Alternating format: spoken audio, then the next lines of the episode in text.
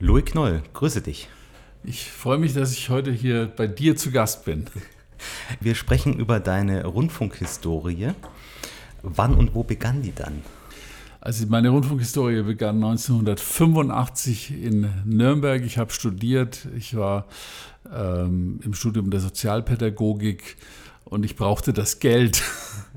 Und da, damals hat Radio F seine ersten freien Mitarbeiter eingestellt und ich bin äh, im Grunde im Gepäck mit einer Gesangsausbildung und mit einer musikalischen Vorbildung dahin und habe mir gedacht, das ist was für mich. Wie hat man denn damals davon erfahren, dass es da jetzt Privatradio gibt und so und dass die Mitarbeiter suchen? Es war in den Nürnberger Nachrichten ähm, eine Anzeige, ja, und äh, das war ja die, die Pilotzeit des Privatradios in Bayern. Und da war ich einer der ersten, die dort im großen Stil an äh, Testsendungen teilgenommen haben und die dort ausprobiert wurden. Und äh, ich konnte nach meiner ersten Probesendung, die ich dort gemacht habe, mit ein paar Schallplatten im Studio, wo ich selber aufgelegt habe, sofort dort einsteigen in den Testbetrieb. War das noch im Kabelnetz damals? Es war noch im Kabelnetz. Ich erinnere mich an eine Geschichte. Ich hatte einen alten VW-Bus T2 und äh, es gab nur wenige Stellen, wo ich wusste, dass man diese Sendungen hören konnte in der Stadt. Und da habe ich mich mit diesem VW-Bus hingestellt und habe dann irgendeine von meinen Kollegen Sendungen angehört. Weil du keinen Kabelanschluss hattest und da so ein Leck war. Ich, ich war arm und ich war Student. ähm, wie hat denn das Programm damals ausgesehen?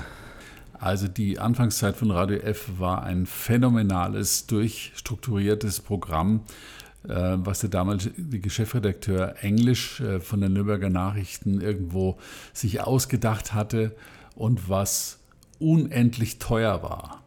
Die haben mit internationalen äh, Korrespondenten aus aller Welt ähm, viele, jetzt insgesamt drei Monate für die Tonne produziert, bevor irgendwas passiert ist, eine Mannschaft zusammengesucht, eine riesige Musikredaktion. Als ich da ankam, ähm, gab es einen, einen Musikraum, der war, ich schätze mal, so, so, so 10 mal 10 Meter groß, von oben bis unten mit Langspielplatten bestückt, aus denen konnten wir uns damals für unsere Sendungen bedienen und haben dann unsere Programme da rausgesucht, was wir halt an Musikanten und gemocht haben und was dann auch den Vorgaben für diese Testphase entsprochen hat. Und äh, das war sehr, sehr teuer und leider äh, hat weder der Verlag noch andere dann in der Folgezeit dann auch das Geld gehabt, um das auch in diesem Aufwand weiterzutreiben, was dann sehr, sehr schnell auch abgespeckt wurde. Äh, hast du gesagt, ihr habt die Musik selber zusammengesucht. Ähm, war das dann nicht ein sehr wildes Durcheinander, was da insgesamt jetzt für den Hörer kam? Also von den Leuten, die da ähm, solche Testsendungen gemacht haben, da gab es ein paar, die kamen aus der Diskothek, die hatten die aktuelle Tanzwelle drauf und die haben dann irgendwelche Sendungen am Abend gemacht. Äh, ich war eher pop-orientiert und habe die, die Sachen gespielt, die ich kannte aus meinem anderen Nebenjob als Verkäufer in der HiFi- und Fernsehabteilung des Kaufhauses. Also da waren die ersten äh, Musikvideos am Start und äh, die sind auch ganz stark äh, eingebrannt in meinem Gedächtnis. Ähm, da war Genie zum Beispiel von Falco, war eines der ersten Stücke, das ist 85 im Herbst erschienen, äh, was dort gespielt wurde. Oder die Münchner Freiheit. Ähm, da war Bonnie Tyler aktuell. Also alle Sachen, die eben in den 80er Jahren auch jetzt wieder gespielt werden, auch jetzt wieder in uns, bei unserem Arbeitgeber bei Bayern 1. Journalistisch, was hat das Programm da gemacht? Ähm, hat man da vor allem auf Lokales gesetzt oder wie hat man den Bayerischen Rundfunk, der ja da quasi der einzige Konkurrent war, wie hat man den da angehen wollen? Ähm, also dadurch, dass das erstmal ein zeitungsgeprägter Sender war, war das schon eine, eine, gehobene Vorstellung von journalistischem Arbeiten. Also ich kann mich erinnern, meine ersten Beiträge, ähm, mein erster Redakteur war damals der Wolfgang Sabisch, auch kein Unbekannter in der Szene, der für, später für das AFK-Radio in München zuständig war. Äh, und da war äh, erstmal die, die Idee, ähm, eine gute, aus, ausgebaute und ausgeprägte Beiträge zu machen, wie wir sie heute auch kennen, und äh, zu den anderen Grundlagen, die in der Zeit gelegt worden sind, kann ich heute nicht mehr viel sagen. Du bist ähm, bis wann bei Radio F geblieben? Das war sehr, eine sehr kurze Zeit. Vielleicht drei Monate, vielleicht vier Monate. Ja. Ich habe da gut verdient, weil die Beiträge nach Beitragslänge bezahlt wurden. Alles, was länger mhm. als 90 Sekunden war, hatte ein höheres Honorar. also immer schön lang produzieren. ähm, du bist dann als nächstes ein bisschen weiter in Richtung Norden gegangen, oder? Also im Grunde in die Nähe von Frankfurt. Ich war in Wetzlar beim, als Leiter von ERF Junge Welle. Der ERF ist ein Spartenprogramm, ein kirchliches. Ich kam aus der kirchlichen Jugendarbeit von der evangelischen Kirche und war da auch äh, inhaltlich verwurzelt. Äh, und das war auch eine spannende Phase. Diese Sendung, die ich einmal in der Woche produziert habe, eine Stundensendung, wurde über Mittelwelle abgestrahlt von Radio Monte Carlo. Äh, und in dieser Zeit äh, ist es mir einmal dann auch passiert, dann war ich mit der Familie am Mittelmeer im Urlaub und habe dann dort vom Strand abends irgendwo auf Mittelwelle meine Sendungen gehört. Also hast du die da dort beim ERF in Wetzlar produziert? Ja. ja. Und in der Folgewoche, die hat immer eine Woche gebraucht, bis sie da angekommen ist. also wir reden von einer Zeit, wo es noch keine digitalen Wege gab.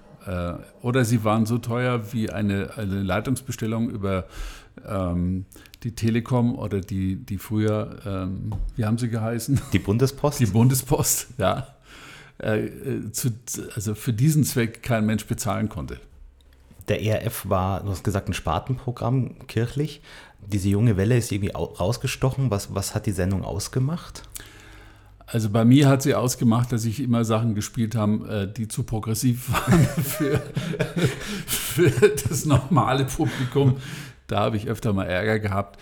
Äh, ich habe mich damals interessiert für die amerikanische Musikszene. Es gibt dort eine sehr breite äh, Palette an Künstlern von Christian Contemporary Music. Ja. Und als ich jung war, habe ich mich auch für Heavy Metal interessiert und dann gab es Bands wie Striper, die habe ich dort vorgestellt und das war für viele, die dort dieses Programm ist spendenfinanziert, ihr Geld hingegeben haben, das war denen zu heftig. War das dann vor allem eine Musiksendung? Nein, das war schon inhaltlich über Jugendorganisationen im weitesten Sinn aus ganz Deutschland, äh, die mit dem evangelischen Spektrum was zu tun haben. Du warst auch nicht lange beim ERF und dann bist du wieder in den Süden an den Bodensee zu Radio 7. Ich glaube 1988 war das, oder? 1987 bin ich gewechselt, ähm, als erstes nach Leutkirch. Und da war die, äh, die Motivation, in die Nähe der Berge zu kommen. Ich war schon immer ein, ein bergbegeisterter Mensch. Deshalb lebe ich auch hier südlich von München. Und meine erste Stelle dort bei Radio 7 war die Pilotphase beziehungsweise vor dem Sendestartphase von ähm, dem Radio 7 Programm aus Leutkirch, was ein Teilprogramm ist von dann später drei oder vier großen und reichweitenstarken Sendern. Also das war eine ganz fantastische Zeit, weil dort die Zeitungsverlage, äh, in dem Fall der, die Schwäbische Zeitung, später die Südwestpresse in Ulm und auch die Allgäuer Zeitung in Kempten sich zusammengeschlossen haben, um dort im großen Stil ein Flächenradio zu machen. Ulm ist ja heute der Standard von Radio 7, also kennt man, Radio 7 kommt aus Ulm. Wie war denn das damals dann strukturiert? Weil du eben sagst, es waren ja mehrere Programme, die aber alle Radio 7 hießen. Wir hatten ähm, in der Anfangszeit erstmal äh, in Leutkirch nur eine, dann zwei, dann drei Stunden Fenster äh, und zusätzliche Lokalnachrichten. Und später, als ich in Tuttlingen war, ab 88 hatten wir dann fünf Stunden eigenes Programm und auch einen sehr guten Personalstand. Wir waren damals, glaube ich, fünf Redakteure. Ich war Redaktionsleiter in Tuttlingen, äh, bis ich dann nach Garmisch gewechselt bin und haben dort ein Mittagsfenster gehabt von 12 bis 14 Uhr und eine Nachmittagsschiene von 16 bis 19 Uhr. Und in dieser Zeit haben wir uns redaktionell ausgetobt und konnten da sehr viel machen. Radio 7 ist ja eins von drei insgesamt Bereichsradios in, in Baden-Württemberg. Das ist ja so ein bisschen drei, dreigeteiltes Land, nicht ein Antenne Bayern, wie das bei uns in Bayern ist. Ähm, was habt ihr da alles betreut an Bereichen? Radio 7 deckt die, die Osthälfte ab. Und mein äh, Redaktionsbereich äh, in, in Zeiten, als wir in Tuttlingen waren, der ging bis in die Schweiz, weil wir da sehr viel Resonanz hatten von den äh, Schweizer Kunden, die also auf der anderen Seite des Bodensees das Programm gehört haben und gesagt haben, ah, ihnen gefällt die Musikmischung. Äh, du hast schon mal mit Peter Niedner gesprochen, der war damals der Musikchef und hat äh, die ersten Formen von formatiertem Radio dort eingeführt. Und wir haben, oder ich auch persönlich, dann viele Termine auch in der Schweiz besetzt. Ich war in St. Gallen bei irgendwelchen Geschichten äh, von der lokalen Messe angefangen über die Industriebetriebe. In Schaffhausen äh, ist die Aluminiumproduktion der Firma Fischer und anderer. Äh, und das war also für uns hochinteressant. A, wir hatten Zeit, um das zu machen. Also sprich, unser Personaltableau war so, dass jeden Tag einer irgendwo in der Gegend war. Ähm, und das hat Spaß gemacht und die Reaktionen kamen auch. Also es hat sofort auch eine wirtschaftliche Reaktion gekommen. Wir hatten sofort Schweizer Werbung. Hattet ihr denn auch jemanden bei euch, der dann dir lokal die Werbung akkreditiert hat? Also wir, hatten, wir hatten ähm, zwei, mindestens zwei Außendienstvertreter, die auch in der Schweiz akquiriert haben. Wie muss man sich die redaktionelle Arbeit damals in der Redaktion grundsätzlich vorstellen? Wie hat so ein Tag ausgesehen? Vielleicht ein Satz zur, zur technischen Entwicklung. Äh, in der Anfangszeit von Radio 7 bin ich noch in die, ins Zeitungshaus und habe die, ähm, die Kopien oder die Dubletten der, der Fahnen äh, des Fernschreibers mitgenommen für unsere Lokalnachrichten. Also das heißt, wir haben DPA noch auf Papierform bekommen. Die nächste Steigerung war dann BTX, was als Technik ähm, äh, mit, mit Nachrichten zur Verfügung stand. Und das meiste passierte per Fax oder per Post. Also alles, was wir an Nachrichten äh, und lokalen Informationen bekommen haben, war also über viele Jahre dann per Fax äh, und später oder, oder per, auf einem Postweg. Äh, und erst dann hat die Digitalisierung langsam eingesetzt. Mein erstes Diensthandy in einem Dienstwagen von Radio 7 war das C-Netz-Telefon, das berühmte, was man mit einem Koffer tragen mhm. konnte. Das hat fünf Kilo gewogen und es hat so eine Strahlung gehabt, dass man damit eigentlich auch Spiegeleier kaufen kann oder backen kann. Redaktionelle Arbeit, genau, also mal so ein Tag skizziert. Wann seid ihr in die Redaktion gefahren? Ähm, was hat, wie habt ihr euch abgestimmt? Also es gab äh, eine klare Aufteilung, wer die Moderation macht von der Wochenschicht, äh, mittags oder nachmittags welche Beiträge da geplant sind, welche Termine, ganz normal, wie das heute auch ist. Wir haben ähm, Gespräche geführt mit Bürgermeistern, wir sind auf Messen gewesen, wir haben mit der Polizei gesprochen, wir haben ähm, schöne und auch weniger schöne Sachen erlebt. Also in die, in die Zeit fallen also für mich auch sehr, sehr markante Erinnerungen von schrecklichen Ereignissen. Ich war als junger Reporter ähm, beim Busunglück in Donaueschingen an der Autobahn, als ich glaube 13 Menschen gestorben sind. Und das war schon ein ziemlich harter Tobak, wenn du an einem Sonntagnachmittag ähm, an eine Unfallstelle kommst und da stehen 16 oder, oder wie viele Leichenwagen äh, aufgereiht und du machst dann da mit dem Einsatzleiter ein Interview und dann bin ich alleine ins Studio zurück und habe dort das Material verarbeitet. Habt ihr auch live berichtet, also zum Beispiel mit dem C-Netz-Telefon?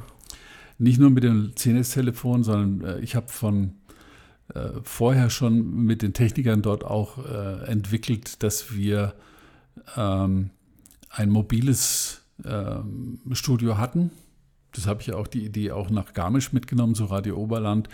Und ähm, diese, wir hatten ein eigenes Fahrzeug dafür, also einen kleinen Mercedes-Bus, der war nicht ausgebaut mit der Technik, aber dort wurde die Technik transportiert mit Beschallung, mit einem Mischpult und mit einem Anschluss von einer Telekom oder Deutsche Postleitung. Ich weiß nicht, wann der Wechsel war. Und wir haben auf Stadtfesten gesendet. Ähm, ähm, in, in, Konstanz gibt es das große Seefest. Es gibt ähm, verschiedene Bürgerfeste. Es gibt lokale und regionale Messen.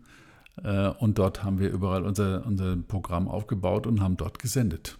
Wie war das mit der Musik? Habt ihr die aus Ulm bekommen?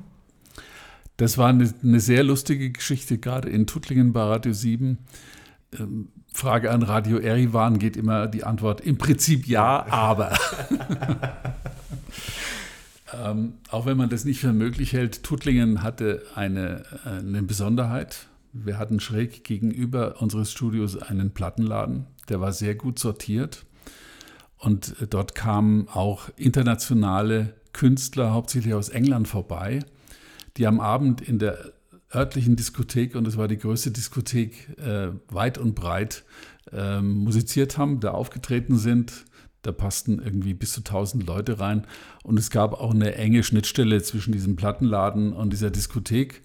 Und das haben wir uns zunutze gemacht. Und in der Zeit habe ich äh, einige internationale äh, Künstler auch im Interview gehabt. Ähm, Uriah Heep war bei mir im Studio. Asia in der Zeit, ähm, absolute Top-Band aus England. Äh, auch ein paar Leute, die man nicht kennt. Ja. Und aus dieser Zeit stammen auch meine eindrucksvollsten Live-Konzerte aus diesem Club. Und jetzt die Musikprogrammierung. Ähm, habt ihr quasi Listen bekommen und musstet dann das senden? Also im Grunde, wir haben die Listen bekommen und äh, so wie das auch zu der Zeit war, äh, war der größte Feind des Radiohörers die E-Gitarre. Alles, wo die E-Gitarren gefetzt haben, ist da äh, eliminiert worden. Äh, heute ist also diese, diese Diskussion nicht mehr so, ich glaube, wird, wird, nicht mehr so geführt, weil die E-Gitarre auch nicht mehr so eine Rolle spielt in der Musik. Ja. Aber das war ganz interessant. Ähm, Im Detail kann ich es gar nicht sagen, wann dann äh, die, die Rotation wirklich äh, nach, einer, nach einem strikten Format auch umgesetzt wurde. Aber hattet ihr quasi in jedem Regionalstudio, man musste ja fast ein eigenes Musikarchiv, weil anders wie heute musste man ja diese Tonträger mehr, mehrmals vorhalten. Ich bin äh, in den Laden gegangen, habe CDs gekauft. ja. Also, äh, und später kam dann irgendeine ähm, vorgefertigte Reproduktion, also irgendwelche CDs mit den äh, Titeln, die zur Rotation gehören, mhm. die kamen dann aus, aus Ulm, aus der Zentrale. Ende 1992 bist du wieder gewechselt? Ja, ich habe dann, äh, mich hat der Hafer gestochen. Also das eine war, das ist gut gelaufen, aber äh, natürlich gibt es in so einer Zeit, und ich war da noch sehr jung, ähm, auch Reibereien in so einer Redaktion. Und dann, wenn du noch nicht entsprechende Erfahrung hast, dann macht man vielleicht auch Fehler. Also auf deiner Homepage sind ganz viele Leute, die ich kenne aus der Zeit, die da viel Lehrgeld bezahlt haben. Da gehöre ich dazu. Ähm, und dann war ausgeschrieben Programmleiter von einem neuen Programm in Garmisch-Partenkirchen, Radio Oberland. Und dann bin ich, habe ich mich da beworben und habe das bekommen. Ja, eines der letzten Lokalradios in Bayern, die auf Sendung gegangen sind. An Silvester 92. Ja, ich glaube wahrscheinlich so mitunter das letzte, das auf Sendung gegangen ist. Ähm, warum war denn das so spät in Garmisch? Das lag hauptsächlich an der Frequenz, die nicht frei war. Ähm, und da hat die damals war es dann schon die Telekom, äh, lange gebraucht und auch die Bayerische Landesmedienanstalt, bis sie die Frequenz, die lokale 106,2 da zur Verfügung stellen konnte. Es gab einen Pilotversuch, der war, glaube ich, ein Jahr vorher. Und als ich in Garmisch-Partenkirchen angefangen habe, im November 92, also jetzt vor 30 Jahren, habe ich, ein, habe ich leere Räumlichkeiten übernommen die waren frisch renoviert. Das war die alte Spielbank von Garmisch ähm, und habe mich da austoben können. Wir haben dort als erstes ein uraltes, gebrauchtes Studio aus dem Dachboden geholt und entstaubt, was aus diesem Pilotprojekt stammte. Und dann sukzessive ist dort äh, ein neues Studio entstanden, äh, in Zusammenarbeit mit dem Kollegen Stein aus Dachau, ähm, der auch einer der ersten war, die mit digitalisierten ähm, Programminhalten gearbeitet haben. Also wir hatten damals das erste digitale Schnittprogramm, was ich kennengelernt habe. Ähm, und dann auch mit automatisierten Abläufen. Aber ihr habt das Programm an sich noch von CDs und so gefahren? Beides, ja. Also ähm, später kam, waren dann auch, war auch die Musik dann, die kam dann über die BLR und die war dann auch schon ziemlich formatiert, bis auf unsere Volksmusiksendung. Aufbau der Redaktion damals, du warst ja damals äh, Studioleiter. Ja. ja. Ähm, wie ist man da vorgegangen, an, an Leute zu kommen? Also als erstes habe ich geschaut, wen kenne ich und wen kann ich mitnehmen. Äh, eine Kollegin aus Tuttlingen von Radio 7 habe ich mitgenommen, die Renate Kaiser, die war viele Jahre Redakteurin bei uns. Ähm, dann kannte ich einige freie Moderatoren, der Günter Keil, dann kam der Ingo Nomsen dazu als Volontär. Dann kam äh, lokal der Sascha Ruck zu uns, der ein sehr kreativer Kopf war. Und so habe ich dann relativ, ja, Stück für Stück einfach die Leute mir gesucht und auch welche ausgebildet. Ja. Also und darunter auch äh, Leute, die also wirklich eine steile Karriere hingelegt haben, wie der Ingo Nomsen oder auch wie der Charlie Leitner, der heute äh, für Sky Österreich die österreichische Fußball-Bundesliga und Eishockey kommentiert. Das Musikformat damals, ähm, glaube ich, war noch sehr Schlager geprägt, oder? Zu meiner Zeit, also äh, Oberland war nicht Schlager geprägt. Wir hatten, wir waren eigentlich die ersten, die versucht haben, systematisch bayerische und österreichische Titel ins Programm zu holen. Also ich habe äh, damals Schmidtbauer mit groß gemacht. Ähm, wir haben äh, den Michael Fitz im Programm gehabt. Wir haben äh, viel äh, Hubert von Geusern gespielt und auch die, die Österreicher rauf und runter. Das war fester Programmbestandteil. Gab es damals schon ähm, die anderen Frequenzen auch? Also zum Beispiel in Weilheim am Hohen Peißenberg? Weilheim ist gleichzeitig gestartet, aber die ganzen Zusatzfrequenzen, das ist ja ein sehr schwieriges Sendegebiet, weil die Verbreitung schlecht ist. Ja. Ähm, es gab also dann nach meiner Zeit oder einiges nach meiner Zeit die Erweiterung in, im Isartal, also sprich ähm, der Sender auf dem Herzogstand oder auch auf dem Laber, die Füllfrequenzen. Aber letztendlich ist ähm, von Senderseite dieses Programm leider immer noch viel zu schwach ausgestattet. Ja, aber es das heißt, es war von Anfang an auch Berichterstattung bis quasi in das nördliche Oberland mit einem eigenen Büro, glaube ich, in Weinheim, oder? Wir hatten im Büro eine Außenstelle auch für Marketing. Aber redaktionell ist in Weilheim nichts passiert. Also das heißt, wir sind von Garmisch aus gefahren und äh, haben den Schwerpunkt gehabt schon auf dieser Achse Zugspitze Starnberger See. Mhm. Wie groß war die Redaktion insgesamt damals? Also in der Spitzenzeit waren wir vielleicht äh, fünf oder sechs Festangestellte im Programm, plus Marketing drei Leute, plus Geschäftsführung plus freie Mitarbeiter. Also alles, was im Sport sich abgespielt hat. Eishockey hat eine ganz große Rolle gespielt, spielt es heute immer noch. Ähm, Fußball, die kleinen Geschichten zum Teil. Und da waren überall äh, sehr, sehr witzige und findige Leute, die da Spaß gehabt haben dran. Wie ist das Programm damals angenommen worden? Weil es ist ja, wie gesagt, sehr spät gestartet. Also Bayern 3 hat erst eine Programmreform gemacht gehabt zu dem Zeitpunkt. Antenne Bayern war etabliert.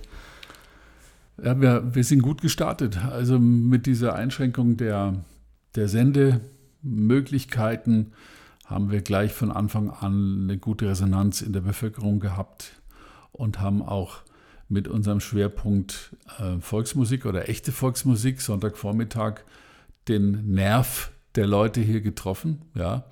Und ähm, das ist auch für mich ein, ein gutes Beispiel, ähm, dass man Formate nicht durchziehen muss ja, weil die Leute das sehr gut zu schätzen wissen und genau wissen, welchen Knopf sie drücken müssen, damit sie das wieder hören können, was sie hören wollen. Ja. ja. Ähm, und wir hatten in der Anfangszeit auch, auch spezielle Kulturgeschichten. Also in deinem Archiv ist eine Sendung von Magnus Reitinger, der ist hier beim Münchner Merkur Redakteur, der hat eine Kultursendung gemacht, hat auch mal einen BLM-Preis dafür gewonnen ähm, hat es einmal in der Woche gemacht und es ist dann leider auch irgendwann aus Kostengründen wieder abgeschafft worden. Es gab ja, in, wenn wir noch zeitlich mal ein bisschen zurückgehen, in Garmisch bereits ein paar Jahre vorher, du hast schon gesagt, so einen Pilotversuch. Ähm, was habt ihr denn von dem quasi mitgenommen? Hat man da gesagt, okay, da war schon mal was, da bauen wir jetzt drauf auf, da nehmen wir irgendwas mit? Oder war das eine komplett unabhängige Geschichte, Radio Oberland? Also was ich übernommen habe, war waren zwei Ordner mit Bewerbungen, darunter auch namhafte Kollegen des Bayerischen Rundfunks, deren Namen ich noch kenne.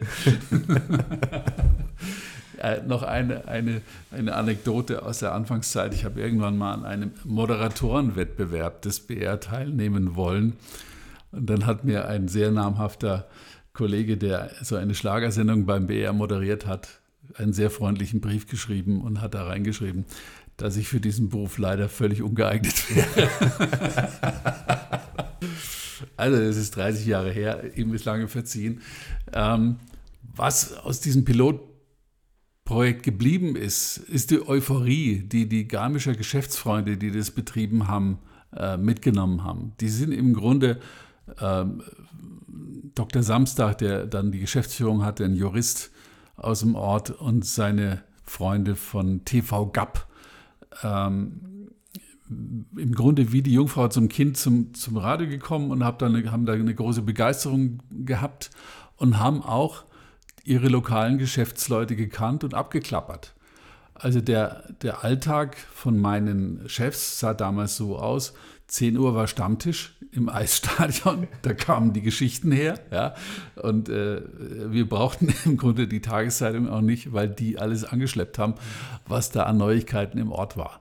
Dafür war es halt auch ein bisschen begrenzt. Also wir haben uns natürlich nach Murnau bewegt und auch in die anderen Orte, haben in Oberammergau Programm gemacht.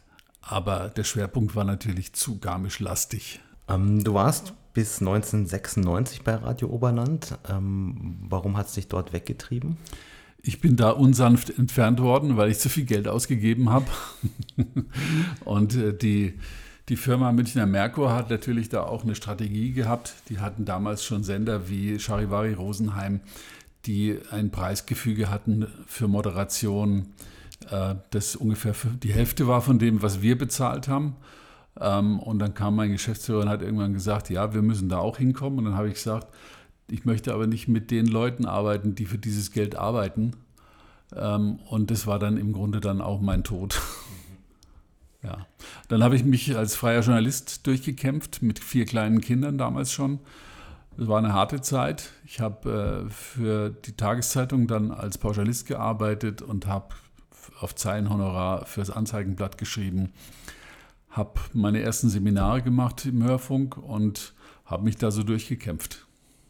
Und warst erstmal gar nicht mehr ähm, bei einem Programm quasi so? Ich, ich habe mich friedlich verabschiedet von Radio Oberland, also ohne Arbeitskampf und ohne juristische Mittel. Deshalb durfte ich da weiter moderieren, habe dort ein paar Sendungen weiter betreut äh, und hatte da auch einen Teil meines Einkommens. Mhm. Ja, und einer der Kontaktleute, die ich kannte, ähm, aus der evangelischen Kirche in München, hat mich dann angesprochen, der dort die Belieferung für die BLR und für Antenne verantwortet hat. Äh, und da bin ich dann äh, nach München in die evangelische Funkagentur als Redakteur. Ich habe am Anfang erzählt, ich habe diesen kirchlichen Schwerpunkt schon äh, mitgebracht, äh, kenne mich da auch sehr gut aus. Und dann bin ich von hier aus nach München gependelt, insgesamt 17 Jahre ja, von 97 bis 2015. Was hat diese Agentur gemacht? Die Agentur hat ähm, in erster Linie Beiträge, journalistische Beiträge zugeliefert für die BLR, für Antenne Bayern, für das Sonntagsprogramm, für einzelne Lokalradios in ganz Bayern. Ich habe in der Zeit jeden Sender in Bayern kennengelernt. Ich war, glaube ich, bei jedem von allen möglichen äh, Lokalradios bei verschiedenen haben wir Projekte gehabt, zum Beispiel äh, in Regensburg für Radio Galaxy haben wir eine eigene Jugendsendung mit aufgebaut, Kooperationen mit den katholischen Kolleginnen und Kollegen. Und es war eine sehr interessante Zeit. Das heißt, ähm, gesetzlich muss ja, Kirche stattfinden im Programm ähm, und das ist quasi so der, der Anteil der privaten ja, ob, ob, Kirche jetzt im Programm stattfinden muss, das weiß ich nicht, aber die sind halt auch qua Medienrecht äh, die sogenannten gesellschaftlich relevanten Gruppen. Und früher hatten die Kirchen dann eigene Sendungen oder haben irgendwelches Zeug dazu geliefert, was da nicht reingepasst hat, äh, was ein Fremdkörper war in den Programmen. Und wir haben einfach einen journalistischen Inhalt angeboten, der programmkonform war. Also wenn die BLR gesagt hat, unsere Länge ist jetzt 1,30, dann haben wir beide gemacht von 1,30. Und wenn Antenne gesagt hat, unsere Audios am Sonntagmorgen sind nur noch eine Minute zehn, dann haben wir eine Minute zehn produziert. Und das mag man jetzt gut oder schlecht finden, aber die ähm, Kirchen sind dadurch, haben, haben stattgefunden äh, auf eine Art und Weise, die den Sendern nicht geschadet hat und äh, die sie auch irgendwie äh, mit einem geringen Obolus entlohnt haben. 2018 hast, hast du dann nochmal einen Wechsel gemacht bist im Oberland geblieben? Ja, also zwischendrin kam erstmal ähm, der Abschied von dieser evangelischen Funkagentur, der war nicht ganz freiwillig. Also ähm, das, das waren ja ne, auch eine schwierige Zeit. 2015, ich war zwei Jahre Redaktionsleiter in Würzburg für ein, für ein Fernsehprojekt, Kirche in Bayern, ähm, was eine sehr schöne Zeit war. Da war ich von 2013 bis 2015, für die habe ich dann auch weitergearbeitet. Auf jeden Fall, ich war selbstständig als Medientrainer äh, und Coach, habe äh, Kameratraining gemacht für alle möglichen politischen Leute, für Studenten. Ich habe viele Seminare gemacht für die Hans-Seidel-Stiftung. Ich habe Podcast produziert, ich habe Hörbücher produziert, also in meinem äh, kleinen Studio alles Mögliche gemacht und bin dann gefragt worden, ob ich mich bewerben möchte auf eine Korrespondentenstelle in Murnau. Ja. Und dann hat es bei mir geklingelt, weil die kannte ich ja, also auch die Vorgänger. Ähm, der Tom Schuster-Eder, der jetzt mein Kollege ist äh, in der Oberbayern-Redaktion des BR, äh, den kannte ich schon von 92 von Oberland aus und wir haben uns damals schon gut verstanden. Und da war ich Feuer und Flamme und dann habe ich mich beworben beim BR und die Personalabteilung, die hat dann irgendwie gesagt, der ist doch viel zu alt. also mir haben sie es nicht gesagt, ja, äh, aber ich war 58 und bin sofort ausgemustert worden und dann gab es irgendeine Sitzung und dann hat der Stefan Meyer, der meine Bewerbung da vorgetragen hat, in irgendeinem Gremium nochmal gesagt, warum nimmt er den nicht, den kennen wir doch, ja. Und dann sind von irgendwelchen Leuten, die heute auch wichtige Funktionen im BR haben, äh, drei oder vier aufgestanden und haben gesagt, den kennen wir, den nehmen wir. und die damalige Chefin äh, unserer Redaktion, Diane Dotzauer äh, hat mich dann eingestellt. Bin ich sehr dankbar dafür. Was gehört da jetzt alles zu den Aufgaben heutzutage? Ich bin trimedialer Korrespondent in der Region Oberland. Unser Sendegebiet geht vom Achenpass im Osten bis zum Auerberg im Westen. Wir haben drei Landkreise zu betreuen, mein Kollege Martin Breitkopf und ich. Ähm, und das ist ein fantastisches Gebiet die Landkreise Bad Tölz, Weilheim-Schongau und Garmisch-Partenkirchen. Es ist viel zu groß, um diesem Gebiet gerecht zu werden. Ähm, wir sind in erster Linie unserer Oberbayern-Redaktion verpflichtet, die Hörfunk und Online jetzt betreut für die Region Oberbayern. Ähm, wir liefern zu Fernsehmaterial für die Nachrichten, für die Rundschau, beziehungsweise heute heißt es BR24 TV und für äh, die Abendschau. Und das ist eine sehr vielfältige und faszinierende Aufgabe. Das heißt, du gehst auch alleine selbst mit der Kamera raus? Ich war gestern bei einer Veranstaltung in Garmisch-Partenkirchen, wo der Herr Ministerpräsident und der Innenminister die Helfer des Zugunglücks in Burgrhein geehrt haben und die Helfer des G7-Gipfels und habe, die Veranstaltung war um 18 Uhr bis 20 Uhr erstmal NIF-Bilder für die Spätausgabe der Rundschau überspielt ähm, und gestern Abend bis um halb zwölf dann Radiobeitrag, Radionachrichtenstück und Online-Beitrag gemacht, den du heute noch nachlesen kannst. ähm, wie denkt man da, wenn man dann draußen unterwegs ist und immer alles mitbedenken muss? Weil ich meine, O-Töne sammeln, muss man immer überlegen, okay, passt mir der jetzt in den Hörfunkbeitrag? Kann ich den aber auch im Fernsehen verwenden? Wie, wie geht man da vor? Muss man Sachen vielleicht auch doppelt machen? Man muss manche Sachen doppelt machen, aber die O-Töne nicht. Ja. Also dadurch, dass ich die, die Hörfunkgeschichte zuerst gemacht habe, ähm, weiß ich, wie Hörfunk tickt und was man braucht zu dem Fernsehbeitrag dazu. Bei den Fernsehbeiträgen habe ich erstmal länger lernen müssen, auch was ich alles an Begleitbildmaterial brauche. Das habe ich nicht so schnell gecheckt.